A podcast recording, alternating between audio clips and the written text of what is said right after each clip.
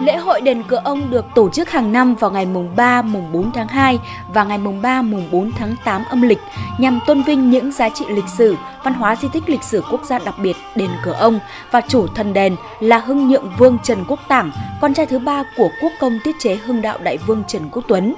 Đây là vị tướng có nhiều công lao trong cuộc kháng chiến chống quân Nguyên Mông với hai lần được cử ra trấn ải ở Cửa Suốt, một trong những vị trí chiến lược của vùng Đông Bắc, góp phần giữ gìn biên cương của Tổ quốc. Đây là sự kiện được nhân dân địa phương và du khách mong đợi với sự thành kính tưởng nhớ công đức của Đức ông Hưng Nhượng Đại Vương Trần Quốc Tảng và nhiều tướng lĩnh nhà Trần trấn ải vùng Đông Bắc. Bao nhiêu năm rồi, hôm nay mới hết Covid rồi, thấy lễ hội này là vui. Tôi đi à, háo hức đi từ sáng đến giờ rồi. Nhân dân rất háo hức tham gia đoàn rước, cái trò chơi dân gian, cái cuộc thi, nhất là thi các mâm lễ. Ở trên ờ, đường rước các hộ gia đình, các ngõ phố có những cái mâm lễ để cung nghinh Đức ông khi mà rước Đức ông đi quy hành.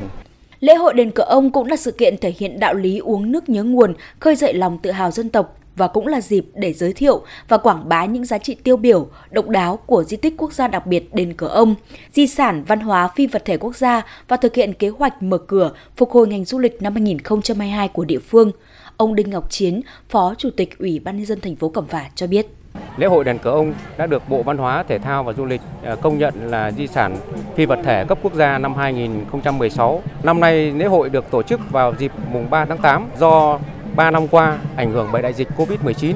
Vì vậy lễ hội không tổ chức được. À, thể theo nguyện vọng của người dân và du khách thập phương thì năm nay lễ hội đèn cờ ông được tổ chức với đầy đủ các nghi lễ. Thành phố Cẩm Phả à, cũng đã xây dựng à, cái